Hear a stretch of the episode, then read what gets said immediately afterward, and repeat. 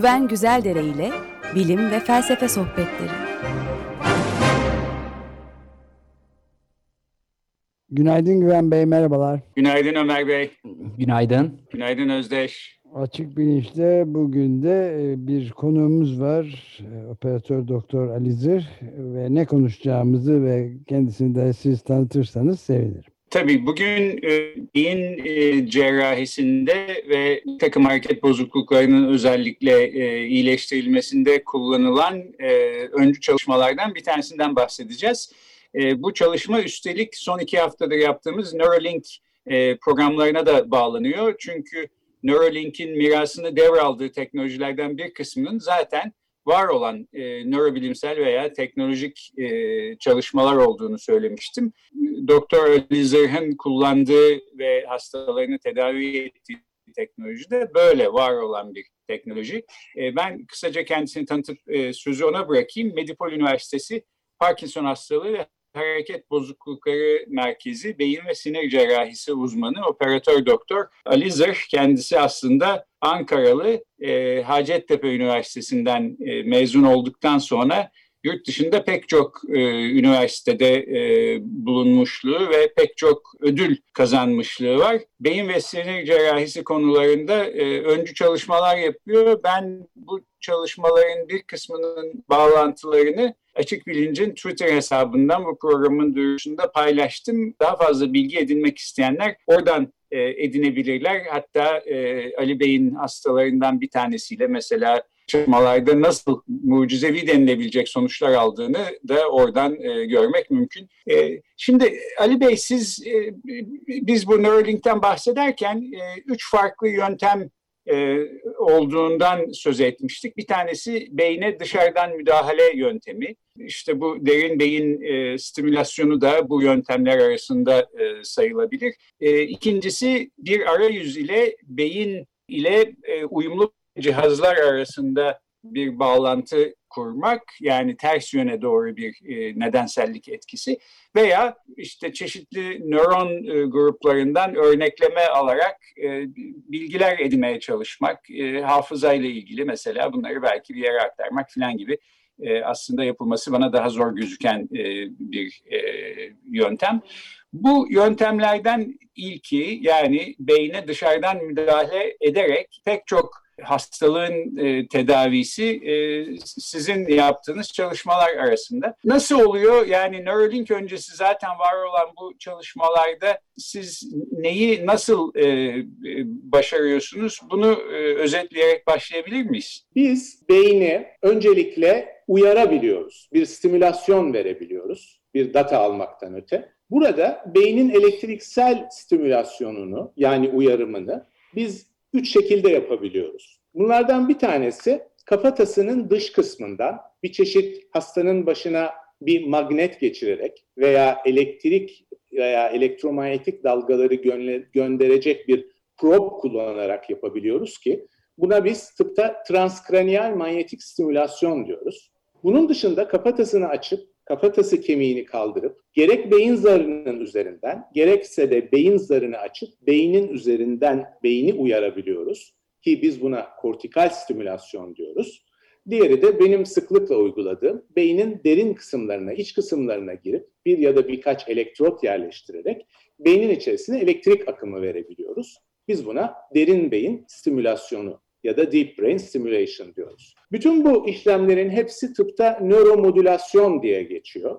Nöromodülasyon aslında beynin içerisine bir bölgeye ya da bir alana veya noktasal bir yere elektrik akımı vererek oradaki hücrelerin elektriksel aktivitesini uyarmak ya da baskılamak. Burada özellikle transkraniyal manyetik stimülasyona baktığımız zaman aslında e, bu ölüm anı deneyimi ile ilgili benzeri çalışmalar sırasında Persinger'in çalışmalarını görüyoruz. Bu Kanada'dan bir bilim adamı ve bir e, kendi tanrı başlığı ya da Kur'an başlığı adını verdiği bir transkraniyal bir helmeti hastanın başına geçirip ses ve ışık uyarınının olmadığı bir alanda elektrik akımı verdiğinde bu kişilerde beynin sağ temporal bölgesini belli bir süre uyardığında ki 153 olgu üzerinde çalışmış bir takım deneyimler olduğunu görmüş. Aslında bunlar birazcık da ölüm anı deneyimi yaşayan kişilerin e, dışarıdan bir takım uyarımlar alması, bir şeyler görmesi gibi bulgular olduğu için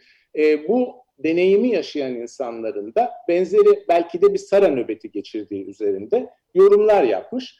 E, bunu daha sonra biz tıpta geliştirdik ve bugün transkraniyal manyetik stimülasyon olarak bazı sinir sistemi rahatsızlıklarında uyguluyoruz. Burada yaptığımız işlem hastayı bir koltuğa oturtup başına bir başlık ya da bir prob yerleştirerek oradan elektrik akımı vererek bazı sinir sistemi hastalıklarını düzeltmeye çalışıyoruz. E, ikinci alan ise beynin yüzeyini uyarmak. E, siz de Güven Bey bahsetmiştiniz e, notlarınızda. E, burada e, Wilder Penfield'i görüyoruz. Bu Montreal, Kanada'da McGill Üniversitesi'nden 50'li yıllarda ki o dönemde yaşayan en büyük beyinli Kanadalı hoca diye tanımlanıyor.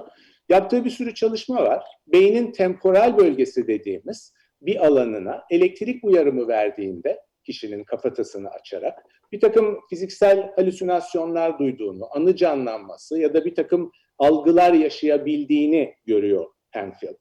ee, ve benzeri çalışmalar daha sonra özellikle epilepsi hastalarında, SARA nöbetlerinde yapılıyor. Aslında biz kafatasını açarak beynin yüzeyel kısmını uyarmayı bazı beyin ameliyatlarında uyguluyoruz. Özellikle epilepsi cerrahisinde veya beynin önemli gerek konuşma olsun gerek motor olsun kritik yüzeye yakın merkezlerinin cerrahisinde hastayı uyanık tutup konuşmasını ya da o uyaranlara cevaplarını veya elini kolunu oynatmasını isteyerek biz buna uyanık cerrahi diyoruz. Hani hastaya zarar vermeden maksimum cerrahi başarıyı sağlamaya çalışıyoruz.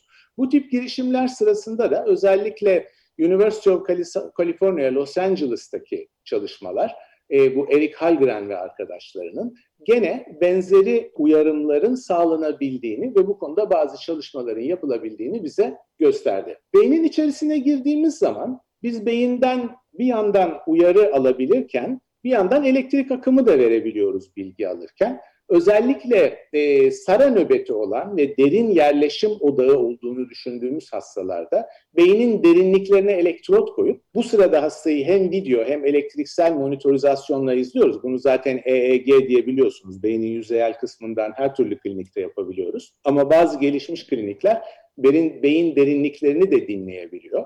Bu sırada acaba hastayı uyarırsak ne olur diye Lozan'dan e, Olaf Blanke ve arkadaşlarının 2003 yılında yaptığı bir çalışmada da yine bu temporal bölgenin şu sol angüler girus dediğimiz alanının uyarıldığında kişinin arkasında biri olduğu hissini veya sağ beyin bölgesinin yine benzeri alanının uyarıldığında vücudunun bir kısmını yukarıdan görebildiğini deneyimlemişler. Ve gene bu ölüm anı deneyimleri paralelinde kişilerin sıklıkla tanımladığı out of body experience dediğimiz hani vücut dışı yukarıdan ben olanları izledim deneyimini de tekrarlayabildiklerini ve bu bilgiler paralelinde de bazı epileptik olgularda bunlar üzerindeki çalışmalar sürüyor. Bizim bugün güncel olarak uyguladığımız, özellikle sizin de bahsettiğiniz gibi hareket bozukluğu hastalarında başarıyla uyguladığımız ise beynin içine hemen hemen ortasına kadar olan bölgelere, derinliklerine girerek uyguladığımız ve tıp dilinde derin beyin stimülasyonu, İngilizcesi deep brain stimulation olan bir teknik var. Açıkçası beynin içerisinde kendini emniyette hissedecek hiçbir nöron yok. Yani biz beynin her bölgesine ulaşmamız ve oraya elektrik akımı verebilmemiz mümkün. Tabii bu bugün de konuşacağımız Neuralink projesi gibi yüzeyel değil, beynin derinliklerine elektrik akımı vermeyi sağlıyor. Bu sistemde iki elektrodu biz beynin içerisine yerleştiriyoruz. Göğüste de kalp pili gibi cilt altına yerleştirdiğimiz bilgisayarla dışarıdan programlayabildiğimiz bir beyin kısmı ve batarya kısmı var. Yani pilin kendi kısmı var. Ve birer uzatma kablosuyla bu iki sistem birbirine bağlı. Yine bugün Bluetooth teknolojisi veya diğer teknolojilerle bu göğüsteki pil kısmına hükmedebiliyoruz ve beynin içerisine verdiğimiz elektrik akımının gerek frekansını, gerek dalga boyunu, gerek şiddetini değiştirebiliyoruz. Dolayısıyla hastalarımız için kontrol edilebilir, ayarlanılabilir geri dönüşümlü bir tedavi yöntemini uyguluyoruz. Ve en başarılı bunu biz hareket bozuklukları olgularında uyguluyoruz. Özellikle grubun başında Parkinson hastalığı geliyor. tıbbi tedaviye yeterli cevap vermeyen veya şiddetli ilaç yan etkileri nedeniyle artık ilaç tedavisinde yeterli sonuçları alamadığımız Parkinson hastalarında beynin subtalamik nükleus dediğimiz derinliklerindeki bir bölgeye elektrik akımı verdiğimizde aslında biz yüksek doz ilacın sağladığı iyiliği sağlayabiliyoruz. Dolayısıyla hastanın ağzından ilacı yüklemeden ilacın sağladığı iyiliği sağlayarak bu hastaların gün boyu normale yakın yaşamlarını sağlayabiliyoruz. Ben aslında Parkinson hastalığında derin beyin stimülasyonu tedavisini hastalığın saatini geri alarak almak diye tanımlamayı uygun buluyorum. Çünkü biz 10 yıllık bir hastayı ameliyat ettiğimizde ki bunlar genellikle artık bağımsız yaşayamayan, yaşantılarını başkalarının yardımıyla veya yatakta dönmeyi, beslenmeyi ancak yardımla yapabilen kişilerin yeniden normale yakın yaşamlarına geri dönmesi, çoğunun mesleklerine dönüp belki de tekrar topluma katkı sağlayabilmesi anlamına geliyor. Parkinson biliyorsunuz bir kişiyi değil aslında bir aileyi birçok kişiyi etkiliyor. Sonuçta biz bir kişiyi değil e, bir aileyi yeniden eski yaşam standartlarına geri getirmeye çalışıyoruz. Tabii bu bir kür değil. Sonuçta bu bir madde eksikliği ve biz bunu ortadan kaldırmıyoruz ama bu uyguladığımız yöntemle hastalık bulgularını düzeltebiliyoruz. Gene distoni adını verdiğimiz aşırı vücut kasılmaları ve her türlü ki bazı hastalarda Parkinson dışı genç hastalarda da biliyorsunuz pozisyonel ya da esansiyel tremor dediğimiz bir eylem, bir işlem yaparken bardağı eline alınca veya bir yazı yazarken olan titremeler var. Bu tip titremelerde de biz başarıyla bu titremeleri durdurabiliyoruz. Bugün kullandığımız derin, derin beyin stimülasyonu elektrotları aslında beynin hemen hemen hani e, üç boyuttan e, üç çizgiyi birleştirin neredeyse o kürenin tamamen ortasına koyduğumuz elektrotlar ve bu elektrotlardan verdiğimiz elektrik akımıyla e, klinik iyileşmeyi sağlamaya çalışıyoruz. Günümüze kadar son 1-2 yıla kadar bu elektrotlar her biri ucunda 4 kutup taşıyan platinyum iridium karışımı elektrotlardı. Bugün günümüzde bunlar artık ortadaki iki kutbu bizim e, directional lead teknolojisi diyebileceğimiz yani aslında beynin içine verdiğimiz elektrik akımını bir halka şeklinde değil de bir deniz fenerinin ışığını bir yöne yansıtması tarzında verebileceği şekilde bölümlenmiş elektrotlar haline geldi. Bu da bize aslında beynin içerisinde değişik bölgelere istediğimiz şekilde elektrik akımı vermeyi sağlıyor ama bugün gene bizim derin beyin stimülasyonu elektrotlarımız toplam 8 kutuplu ve bunların kombinasyonlarını içeriyorlar. Ee, buradan verdiğimiz akımı değişik özelliklerde vererek beynin içerisine yaydığımız elektriğin yönünü, şeklini değiştirebiliyoruz. Bu da bize hem hastanın bulgularını daha iyi edecek yönlerde elektrik akımı verip daha yüksek başarı sağlamamızı hem de olası yan etkilerden uzakta kalabilme fırsatını veriyor. Ve bu elektrotlar beynin derinliğinde programladığımız alanlara göre değişik bölgelere, değişik özellikte elektrik verebilme şansını bize sağlıyor. Pardon bir şey sorabilir miyim tam bu noktada? Ee, şimdi bu sizin bahsettiğiniz Wilder Penfield'ın yaptığı kortikal stimülasyon türü çalışmalar neredeyse 100 yılı buldu. Ee, ve çok anlaşılır bir mantığı var. Yani beynin işlevi eğer çevremizdeki şeyler hakkında bizi bilgi sahibi yapmaksa o uyaranlardan gelen e, ve o sayede ortaya çıkan beyin aktivasyonlarını biz lokal bir şekilde doğrudan beyne müdahale ederek yapabilirsek benzer algılar ya da algı e, sanrıları ile karşılaşmamız mümkün. E, bunu daha kolay e, buluyorum ben kavramsal olarak bunu anlamasını. Fakat hareket bozukluklarında mesela ileri derecede Parkinson hastası birisi e, eli o kadar titriyor ki bir bardak suyu içemeyecek halde. Yani hayatını kendisi idame ettiremeyecek bir haldeyken yalnızca iki elektrodu siz e, beynin derinliklerindeki bazı çekirdeklere doğru e, yönelterek bu hastanın normal bir hayat sürmesini sağlayabiliyorsunuz. Bu yani mucizevi bir şey bir yandan. Şunu sormak istiyorum. Şimdi biraz e, doğru anladıysam eğer e, bu elektrodlar yalnızca işte mesela Neuralink'in iddiası her elektrodun tek bir nörona temas edeceği ve tek bir nöronu etkileyeceği. Ama sizin bu elektrodlarınız yani iki elektrot yalnızca iki nöronun davranışını değiştirmiyor. Oradan verdiğiniz elektrik akımıyla aslında daha geniş bir etki alanına sahip oluyorsunuz diye anlıyorum. Öyle mi? Çok haklısınız. Ee, biz derin beyin stimülasyonunda yaklaşık 1 milimetre çapındaki bir elektrodu ve yüksekliği her bir o değişik kutupların 1,5 milimetre civarında kullanarak beyni uyarıyoruz ve beynin içerisinde 2-3 milimetre çapındaki bir anatomik bölgeyi uyarıyoruz. Orada bir hücre topluluğu var, tek bir hücre yok. Ameliyat sırasında tek bir hücreyi dinleyip doğru elektrodu nereye koyacağımızda onu kullanıyoruz. O bizim için önemli uyanık ameliyat sırasında. Ama uyarım sırasında bir bölgeyi uyarıyoruz. Aslında tabii Parkinson hastalığında beyin sapında bizim substantia nigra dediğimiz bir bölgede dopamin az yapılıyor. Ama bu maddenin azlığı bizim hareketlerimizi kontrol eden bazal ganglia dediğimiz bazı anatomik çekirdeklerin bulunduğu bölgelerdeki hücreleri aşırı aktif hale getiriyor. Aslında bu hücre grubunun aşırı aktivitesi eğer belli bir bölgedeyse titremeyi, belli bir bölgedeyse katılığı, yavaşlığı ortaya koyuyor. Bizim bugün bu ameliyatlarda kullandığımız birkaç adres var. Eğer titreme ön planda ve tek problemse titremeden sorumlu hücreleri baskılayarak diğer hastalık bulguları ön plandaysa da aslında suyun kaynağına daha yakın bir bölgeye, beynin her o bölgelerine projeksiyon yapan alana elektrot koyarak bu hastalık bulgularını azaltıyoruz, düzeltiyoruz. Parkinson'un motor bulgularını düzeltiyoruz. Ama dediğiniz gibi bir hücreyi değil, bir hücre grubunu uyarıyoruz. Ve aslında kimyasal bir bozukluktan kaynaklanan bir takım hasta dertlerini siz elektriksel bir yöntemle çözmüş oluyorsunuz. Yani bir kimyasal vererek ya da kimya dengesini yeniden e, işte dışarıdan ilaçla sağlamaya çalışmak yerine elektrikle uyararak e, bu işi e, hallediyorsunuz diye anlıyorum. Kimya yerine fizik yani. Aslında e, konu karışık, hepsi birbirine bağlı bir yer. Evet. E, beyinde biliyorsunuz zaten e, hücreler kendi boylarınca elektrik akımını iletiyorlar ama bir hücreden bir hücreye bilgi ya da iletişim elektrik akımıyla olmuyor. Bu sefer nörotransmitter dediğimiz kimyasal maddeler kullanılarak oluyor ve bunları sinapslar yapıyor.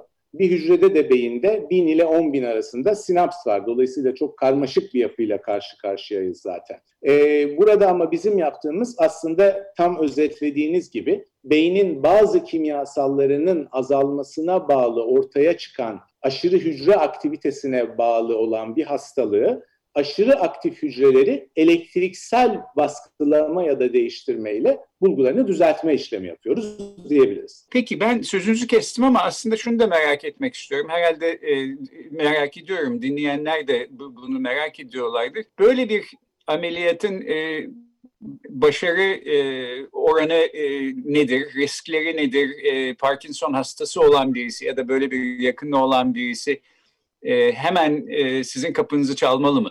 Şimdi e, şöyle, Parkinson bir beyinde madde eksikliği ve hastalığın ilk yıllarında genelde önemli bir grup hasta ilaç tedavisine iyi cevap veriyor. Yani bunu bir şeker hastalığı gibi düşünürsek, başta hastalar perizle idare ediyor. Periz yetmezse ağızdan ilaç alıyor. O yetmezse insülin tedavisi oluyor.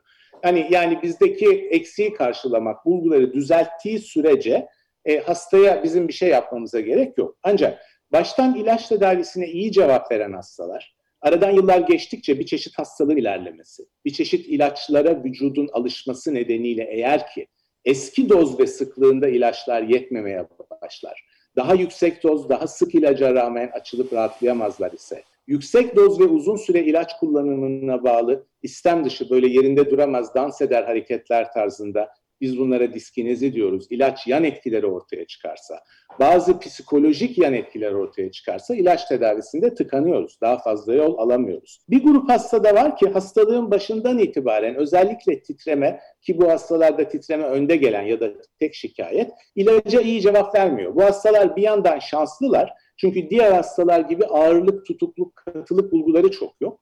Ama bir yandan da az şanslılar çünkü ilaca cevapları iyi değil. Bu hastalarda da erken evrede ameliyat yapmamız gerekebiliyor.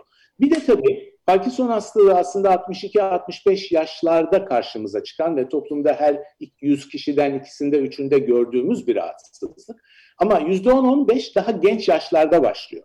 Ve bu hastalar çok erken yaşlarda dopamin kullanamıyorlar. Çünkü bunu kullanırsak yoğun ilaç yan etkilerinin karşımıza geleceğini biliyoruz. Böyle çok erken evrede çıkan ve yardımcı ilaçlarla iyi olamayan hastalara da erken dönemde cerrahi girişim önermemiz gerekebiliyor. Ben bir de son olarak şunu sormak istiyorum. Ee, şimdi bu Neuralink teknolojisi sizin zaten kullandığınız bir takım teknolojileri daha ilerleterek ama daha ucuz bir şekilde yaygınlaştırmayı vaat ediyor. Dolayısıyla belki sizin kullandığınız araç gereçlerin daha e, kolayca sizin e, elinizde olmasını sağlayabilir. Böyle bir avantajı olabilir ama e, vaat ettikleri her şeyi e, gerçekleştirmeleri de biraz zor gözüküyor. Neuralink konusunda genel olarak ne düşünüyorsunuz ve sizin e, yaptığınız çalışmalarda tedavi yöntemlerinde işinize yarayacak bir şey gibi gözüküyor mu? Tamam. E, bu soruya geçmeden çok kısa birkaç kısa bilgi vereyim size. Şimdi biz beynin içerisinde her yeri uyarabiliyoruz dedik. Örneğin biz iştah merkezini de uyarabiliyoruz. Ve hayvan deneylerinde iştah merkezini uyararak iştahı arttırıp azaltabiliyoruz. Ve önümüzdeki yıllarda belki bugün bu brutal ameliyatlar yerine obezite için beynin içerisine bir küçük elektrot yerleştireceğiz. Ve Aa, çok kilo almışız, şunun elektriğini biraz arttıralım, zayıflayalım. Ya da bu akşam arkadaşlara gidiyoruz, felekten bir gece çalalım, biraz yemek yiyelim, elektriği azaltalım dememiz mümkün olacak görünüyor. Şimdi e, beyinde birazdan geleceğiz. Aslında işler bu kadar basit değil. Yani kimyayla ya da fizikle izah edemediğimiz bir sürü şey var. Basitçe baktığımızda beyinde sayısız bağlantı var. Bugün bizim traktografi adını verdiğimiz yani e, bir şekilde görüntüleme yöntemiyle bile gösterebildiğimiz beynin değişik bölgeleri arasında sonsuz bağlantılar var. Şimdi biz bugün beyni tomografi dediğimiz görüntü yöntemleriyle MR dediğimiz ayrıntılı görüntüleme verebilen yöntemlerle görüntüleyebiliyoruz. EEG dediğimiz beynin yüzeyine, kafatasının yüzeyine elektrotlar yerleştirerek beyindeki elektrik akımlarını dinleyebiliyoruz. Veya pozitron emisyon tomografi ya da bazı metabolik çalışmalarla beynin hangi bölgelerinin daha fazla aktif olduğunu bilebiliyoruz. Aslında e, Penfield'in yaptığı çalışmalar da bu EEG elektrodu benzeri elektrotları beynin yüzeyine yerleştirmekti. Bugün hala bunları biz epilepsi hastalarında yapıyoruz adres bulabilmek için. Ama bugün bizim klinik uygulamada elimizdeki bu plak elektrotlarla beynin yüzeyine koyabildiğimiz elektrot sayısı 64'ü geçmiyor açıkçası. Şimdi e, bu yaptığımız çalışmalar bazı işlemler sırasında beynin hangi bölgelerinin daha fazla aktif olduğunu, yani hangi aktivitelerden sorumlu olduğunu bize söylüyor ama açıkçası biz bu puzzle'ın bütün parçalarını çok da birleştirebildiğimizi söyleyebilmemiz mümkün değil. Yani bana soruyorlar işte akıl beynin neresinde ya da işte aşık olunca ne oluyor ya da bir anne çocuğunu gördüğünde o patlarcasını ortaya çıkan annelik duygularının adresi neresi dediğimizde açıkçası çok bilimsel açıklamalarda bulunamıyoruz. Şimdi e, Neuralink'e döndüğümüzde e, Neuralink'i biz aslında e, 1900 e, 2019'un Temmuz ayındaki ilk bilimsel makalelerle biraz tanışmaya başladık. Siz bunu paylaştınız kendi yayınlarınızda da. Burada e, beynin yüzeyine bir takım e, küçük elektrotlar, plakalar halinde yerleştirerek beyin yüzeyinden elektrik akımı alabilme stratejisiyle başlandı. Ve bunlar önce tabii yayınlanan makalede olduğu gibi rodent deneyleriyle yani sıçanlarla başladı. Ve beynin yüzeyine aslında 4 çarpı 7 milimetrelik bir alanı kapsayacak 3072'ye kadar küçük altın plaka özelliğinde e, elektrotları yerleştirip beyin yüzeyinden data toplamayı başardılar. E, ve bunu hayvan deneylerinde özellikle bütün elektrotlardan, burada bir elektrodun bile üzerinde 32 ayrı plaka olup her birinden kayıt yapabilmek, böylece beyin yüzeyindeki elektriksel aktiviteyi izleyebilme fırsatını bize sağladı Neuralink projesi. Bu sistem sayesinde e, bir elektrottan bile 32 kutupla kayıt yapabilmek ve e, çok sayıda elektrot kullanarak beyin yüzeyinden elektriksel aktiviteyi alabilmeyi sağladılar ve buradan yapılan kayıtları kullanabilmeyi sağladılar. Daha sonra Neuralink projesi yüzeydeki minik elektrotlar yerine acaba biz flexible polimer probe dedikleri aslında çok ince altın tabakasıyla kaplı poliimit elektrotları beynin yüzeyine hatta biraz daha derinine yerleştirebilir miyiz felsefesine dönüştü. Ve yine rodent deneylerinde bu küçük ince elektrotçukları beynin aşağı yukarı 6 milime kadar diye ifade ettikleri yani gene beynin yüzeyindeki bölgelere tek tek yerleştirebilme fırsatını buldular. Ve aslında bugün e, ifade edilen ve e, lanse edilen e, Neuralink'te 1024 elektrodu içermekte. Şu anda ellerindeki robotik teknolojiyle aşağı yukarı dakikada 30 elektrodu yerleştirebilmek. Yani 35 dakikada bu 1024 elektrodu beynin içerisinde hemen beynin yüzeyinin yüzeyine veya hemen derinine yerleştirebilmek ve buradan bilgi toplayabilmek. Aynı zamanda yine bu elektrotlar vasıtasıyla o bölgedeki beyin yüzeyini de uyarabilmenin mümkün olduğunu bize gösterdiler. Bu tabii e, çok e, sayıda alandan ve bir sürü noktadan e, muazzam bir data toplama yeteneğini bize verdi. Ancak bu tabii şu anda beynin yüzeyindeki hücrelerin elektriksel aktivitesini izleyebilmemiz demek. Dolayısıyla Neuralink'in lansmanında da olduğu gibi bir şekilde e, örneğin bir domuzun yürürken bacak hareketlerinin aktivitesini veya e, bir hareket sırasında ortaya çıkabilecek bulguları e, bizim monitörize edebilmemizi sağlıyor. Tabii ki bu sistem aynı zamanda elektrik akımıyla uyarım yapabilmeyi de sağlıyor ama sadece yapabildiğimiz beynin yüzeyel kısmını uyarabilmek. Yani beynin yüzey kısmında elektrik akımını sağlayabilmek. Şimdi e, bugün için bu dataları toplayabileceğimizi biliyoruz ama bu topladığımız datayı nasıl store edeceğiz? Artı ileride nasıl kullanacağız? Burada bir soru işareti var. E, Neuralink'in belki bize en yakın kullanım alanı e, spinal kort yaralanmaları olabilir. Çünkü e, daha önce de yapılan, sizin de paylaştığınız gibi e, bu Miguel Nicolezis'in çalışmalarında da Duke Üniversitesi'nden olduğu gibi bir şekilde e, hareketlerle e, beynin aktivitelerini korele edebilme şansımız var. Ve bu korele edebilme paralelinde de bir şekilde maymunların nasıl ki artık e, siz de videoları çok güzel gösterdiniz. Ellerini kullanmadan e, problara hükmedebilmeleri zihinlerinde mümkün.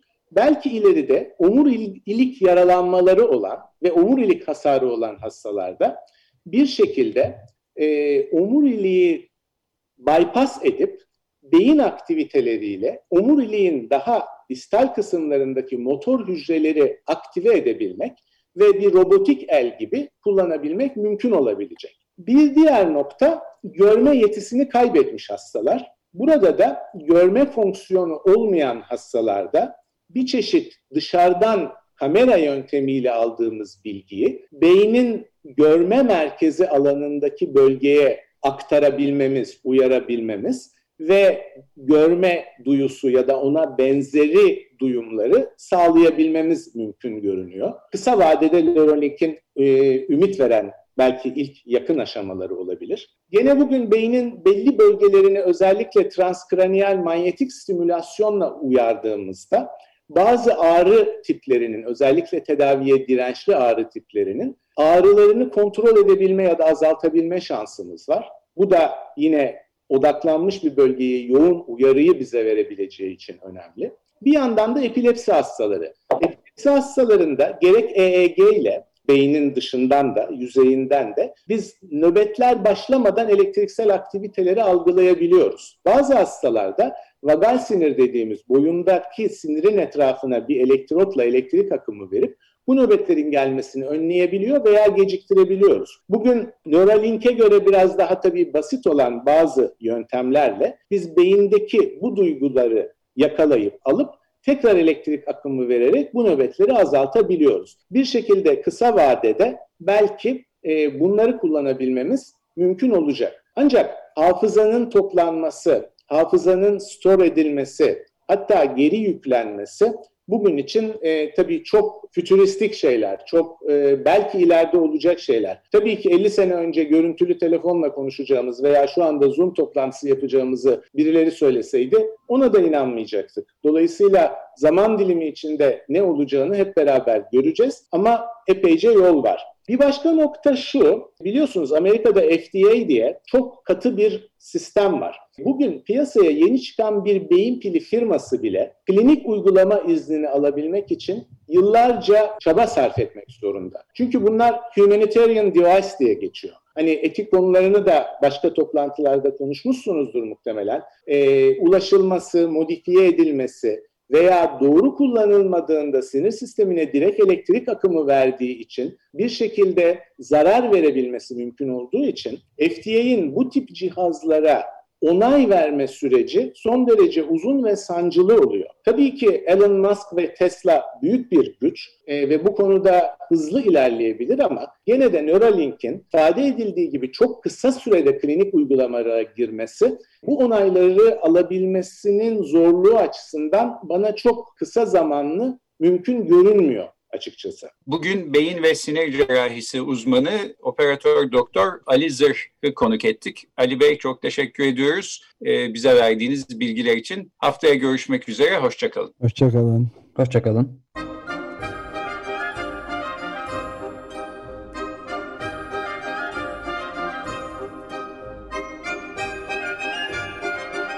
Açık Bilinç